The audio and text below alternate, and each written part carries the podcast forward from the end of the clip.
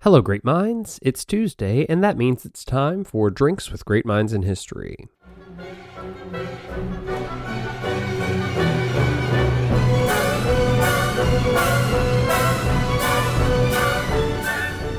So, welcome to the show, everyone. As you know, it is the DGMH off season, and that means that I am not recording any new content. But I didn't want to leave you, all my beloved listeners, any fan of the show, uh, without any content to check out. So, I asked around. A, a few friends are going to help me out from some of my favorite podcasts, and we will be airing a few feed drops for you to listen to. And you should totally, if you enjoy, which you totally fucking will, I know it, uh, enjoy these podcasts, then please go check them out and support their shows as well. Beyond that, I'll also be releasing some of our exclusive Patreon content just for you to check out.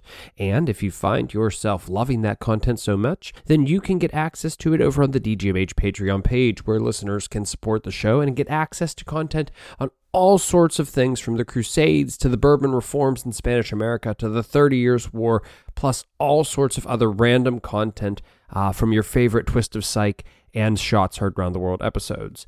Plus, I talk about what I'm teaching and so, so, so much more. And never forget Cullen Chats China and Pete Chats Portugal, which you will get access to in the off season, uh, a few episodes here and there. Of course, all your favorite Patreon content will still be coming your way, save last call episodes, but I'm sure I'll find a way to fill that void with a little bit of bonus content somewhere. Uh, so, you know, other than that, thank you for supporting the show. I hope you enjoy this off season bonus content that's coming your way. And as always, cheers. Uh, welcome, uh, li- Patreon listeners, to Pete Chats Portugal. I'm here, of course, with Cullen. We'll be doing an, uh, a Pete Chats Portugal and a Cullen Chats China here. So I can't wait to hear what Cullen has in store for me. But Cullen, anything you wanted to say real quick? Uh, no, no. Um, I was just curious. Uh, you know, this is where the, the student keeps teaching the teacher. Um, I keep learning wonderful things about Portugal. So, what do you have for me today, Zach? Well, I have the thing I've been saying I was bringing for a while, and that is Gil Eanes, right? So everybody knows Gil Eanes. Not really. You know, so Cullen, I actually had a question for you right off the bat. What are the big moments in the age of discovery, that, you know, age of exploration, uh, right up to Columbus, Vasco da Gama, etc.? What, what are the big things, names, moments you teach in your world history class? Um, well, obviously, we, well, I guess if, if you want to get technical, the Vikings, you know, in their Newfoundland trip, but like, you know, the Vikings didn't have the good PR department. Sure, sure, that, sure, uh, sure, yeah. Yeah. So I usually I, I I kind of uh, when I when I stick the landing with Columbus and explain there were four voyages and all of them were horrible disasters. Sure. I then show the you know the Magellan exploration Sure. and how that was for that that ship, eh, not for Magellan, a success. Yeah, yeah, yeah, yeah. Dying in, yeah, that's that's yeah. usually where I jump off into exploration, and then after that, I I you know give the kids all different explorers, and they chart the maps and Oh, and then they kind of do like a little report about you know back to the back to the class about each of the explorers. That's how I. I used to do it too, because you Yeah. can't cover them all. You know what I mean? no, Yeah. no, and it's better Um, to turn them loose. hmm And do you um what about Portuguese explorers? Do you do Henry the Navigator? Um, not as much as I do Vasco da Gama. Oh, okay, okay, And- yeah, Uh, you know, with Vasco da Gama and like the whole connection to India, you know, and, and the Sure. trip around Africa. Um, you know, and, and it's I, kind of ironic when the Portuguese do show up in the Indian Ocean, they discover an entire trade network that's Mm-hmm. been going for a thousand years, right. perfectly running well without any European meddling. So, and they spoke Portuguese. The, the the merchants they encountered were Muslim merchants that actually uh, were said to have spoken Portuguese. So when they walked in and said, "Oi, tudo bem?" They're like, "Tudo bem, me você." Uh, so, uh, do you teach Diaz maybe uh, showcase Diaz the round in the Cape uh, a little bit, you know, when we and we we also talk about um, uh, you know the, the founding of Brazil and Mhm. you know what it was for you know, Cabral, yeah, of- yeah, yeah. yeah, So. Cabral, So- Diaz, Henry the Navigator, Vasco da Gama. That's basically all Portugal gets in terms of Yep. explorers. They don't get anybody else. Uh, and I figured Right. you weren't going to say Gil Eanes, right? Uh, you probably no, I'm, I'm I'm ready to learn. Yeah. So quick overview: He's born in Lagos, 1395, and we basically know nothing else about his early life uh, until he fell into cahoots with Prince Henry the Navigator, who we discussed last time. Uh, really, as we discussed last time, he didn't do a lot of navigating. He had other people do it for him. Uh, so Gil Eanes is basically going to be that guy who's batshit crazy enough to sail into the unknown Atlantic, and I think it's important to, to make it clear to our, our whoever listens to this listeners, great minds and up, I believe, or maybe it's uh, I don't know what level it is, but I'd have to go back and check. Uh, but anybody who actually listens to Pete Chats Portugal, you have to understand that Europeans had no clue what waited for them in the deep Atlantic. Uh, even as they explored the Azores, uh, there was a, a, pretty firm belief that after you sailed too far south into Africa, uh, you were going to encounter deep, rough, black water that no ship could survive and sea monsters of epic proportions. Uh, you, you know, um, I was listening to another show and they were bringing up doing some trivia questions and it was like this the the sea of seaweed, the only sea that has no um no land touching it. Uh, it's oh. a, it's in the Caribbean. It's north of the Caribbean, and Columbus's men sailed through it, and it was like they were like stuck in this this so much seaweed they thought it was sea monsters in the dark so there's a, a genuine mm. belief and i wouldn't say it's like mythological belief because in all honesty believing that there's giant creatures in the ocean is still something we keep i mean the giant yeah, squid in the past two decades in corners of the maps they would draw here there be monsters sure. and draw yes. serpents and stuff it's no wonder there was still that folk tale so no no one no you know it's not hard to believe that no one wanted to really sail into the unknown in, into into certain certain death you know what i mean uh so what we're talking about right now is is um the 1434 rounding of the Cape of Bojador. Now, listeners, uh, for those of you that don't know what the Cape of Bojador is, if you if you picture Africa like a backwards P, all right.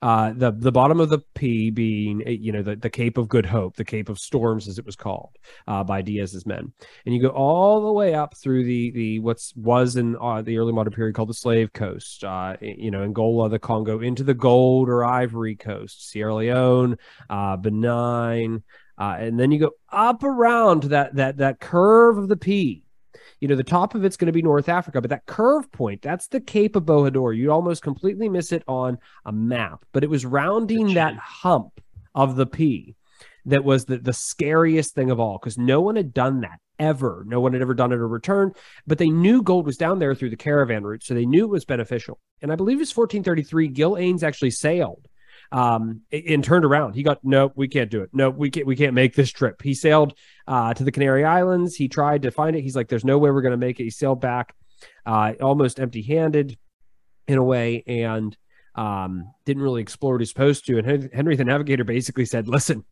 You got to do this, or we're both we're both fucked. And he went back out in 1434, and he rounded the Cape of Bojador. Now, here's, you know, I didn't have any dark pieces of history uh, for, for this. Um, but I did have a, a, funny moment. So basically, Gil Eanes had to sail back from the rounding of the Cape Bojador, and you couldn't do that just by sailing up the African coast. So you actually had to sail far out into the Atlantic using certain wind patterns and currents yeah. that he had to kind of study on the fly, which would bring him almost around the Azores, around the Canary Islands, etc. You know, you wow. you see this bulge, and we joke because Cabral uh, is said to have discovered Brazil by accident. Well, when you see how far Gil Eanes had to go out to get back to Portugal, it's not so surprising that someone might have caught a random current or wind pattern that shifted their their their efforts a little bit. So Gil Eanes goes back to Portugal and Prince Henry the Navigator didn't believe his account of the fact that he traveled far out to sea riding the winds and got back to Portugal to the point where he sent another voyage with a, a second ship to confirm Gil Eanes's voyage.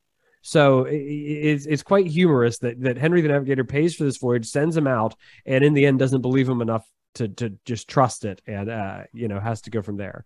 So so why do we care? Why Eanes? What are your initial thoughts on on the story, Cullen? Well, um, it's interesting that he had to swing out and around. Uh, that was they were learning the different trade winds, mm-hmm. and uh, it's the Coriolis effect, I believe, that sure, causes that shift. And it depends on the tilt of the Earth mm-hmm. as to how those currents will go. And you're right; it's almost like the monsoons in the in the mm-hmm. east in, in, in Indian Ocean. Yeah. Um, you cannot get there from here if you don't go a certain time, you know, of the year, right, or you're right, fighting right, yeah. into the wind. Mm-hmm. Yeah, so that's interesting. I didn't know it was so hard to get back around the chin of Africa. Yeah, wow. and, and, you know, not a lot of historians pay attention to Gil Eanes or give them that much credit. So, um, they traditionally just point to like nautical charts, compasses, new ships, star navigation, the reusing of lateen sails or triangular sails. Uh, but really, the answer to the early success of the Age of Discovery lies in winds and uh, currents in the, the, the South Atlantic. That's how Gil Eanes did it. Um, wow. I did pull a couple quotes on Gil Eanes. Uh, one historian says uh, Eanes managed to defeat the might of the ocean's currents and westerly winds by developing sailing techniques uh, to correct course through the use of mathematics. He rounded the Cape of Bojador on the northwest African coast. Um, in 1434 uh, and constituted what, what one historian called a, a, major leap forward.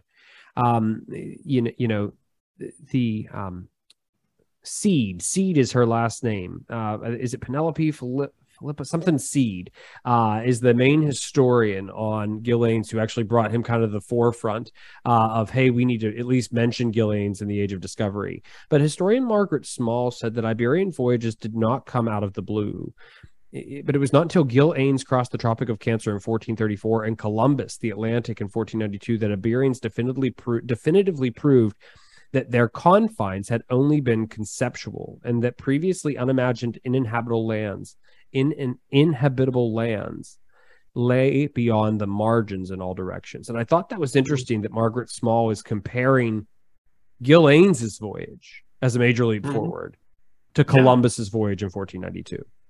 Uh, you, you know, maybe her, because yeah. he he peeked out and saw all the possibilities and mm-hmm. came back. I mean, that's you know, we always learn when we learn about Columbus. We we we all know that he he knew that the world was round before he set out. I know the know, stupid was, myth of he proved it. Yeah, yeah, like he discovered it wasn't flat. Yeah. Like and, and, so much uh, so much of the lore that people learn mm-hmm. is and, and, so yeah, people like uh, Gil probably are the ones that you know, inspired, Did, yeah. you know. But I mean, I, I, see the point, right? Gil Eanes brave the unknown and open up a new world for discovery.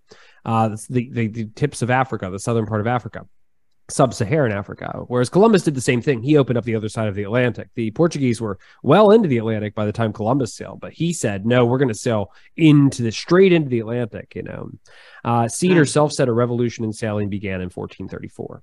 Uh, like I said, it's funny though that Henry the Navigator didn't really believe him at first, but Wow. I don't know. Uh, you know, so why Eanes? Why cover Eanes on this uh, Pete Chats Portugal? One historian also notes the final passage of the Cape of Bojador removed the psychological barrier that had become uh, greater with each failure. He braved the unknown, broke the physical and psychological barriers down, uh, defeated, tamed the sea in a way uh, that others couldn't, and jump started a new way of understanding currents and wind patterns. Um, so that others could find their names in the history books while he is largely forgotten. And I see the finger. What's the question?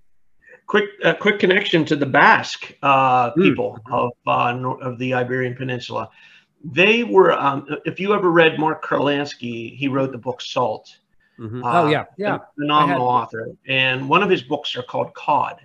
Yeah, and mm-hmm. yeah, one yeah, thing yeah. that he points out in, in one of his books is the Basque ships would always go way out into the Atlantic and come back loaded to the gills with cod and no one could figure out like where are these guys going that they can get the cod and bring it all back salted you know mm-hmm. and preserved back yeah. across the atlantic here kurlansky says that they they the basques were going over to newfoundland like mm-hmm. the the, uh, the, flemish cap mm-hmm. and basically catching catching the fish and bringing them back across the atlantic right right and that was their secret they didn't want anybody to know oh yeah that's where they were getting all their fish so it, you know, just the idea, and that was maybe, you know, a couple hundred years again before Columbus. So even people on the Iberian Peninsula knew about the over there before it was, you know, fashionable by. Oh yeah, Sorry, Luke's messaging me not understanding Zencastr. Like he, he didn't pay attention to the fact that we were using Zencastr for the recording, whatever. Of course, it's Luke. But yeah, yeah I, I, mean, that's I, always, I love that book, Cod. I haven't read it all, but I love the idea of it because I always say mm-hmm. the Vikings, you know, they had all these new technologies and sure they were into exploring, but you know what they were chasing after while they were exploring? Cod. You know what uh, fishermen groups who were first landing these areas were chasing after? Cod. To the point where, you know, God, gold, glory, the three G's. Yeah. Um, my kids will say "Cod, God, Golden Glory." Uh, the the the C and the three G's. You know, they they love the yeah. cod thing because I'm like, it wasn't gold, it wasn't, it was codfish, and they're like, what cod? I'm like, yes, mm-hmm. codfish. Uh, so yes, I I, I have meant to read that book several times, but I know I'll want to Oh, like assign it. And I just don't have time in my course. Very good. Um, All of his books are amazing. Yeah, I liked Salt too. Salt is very interesting. Yeah, Mhm. Mhm. I, I I did read that. I did we read that in your class, Cullen? I think we uh, I photocopied excerpts of it. Yeah, yeah, but yeah. yes, I do think we did. We read a couple just chapters or whatever. sure, sure. Sure. Yeah. So, uh, all right. Well, that's uh, that's Peach and Cu- Cullen. Do you have any other thoughts or questions, Gillian? No, no, no. That's that's awesome. That's good. I'm I'm still waiting to get to the, the Gamma because I, I, have my, Uh, he's a big I yes. can't wait to rail da Gama, you'll probably you'll probably know more about da Gama than me, honestly. well, Uh, but all right. Well, thank you, uh, patrons, uh, for supporting the show and listening to listening to this round of Pete Chats Portugal. Uh, we're going to go ahead and move to Cullen Chats China. So, uh, welcome, listeners, to Cullen. Oh, wait, sorry, we do this all the time. Cheers. Uh, cheers.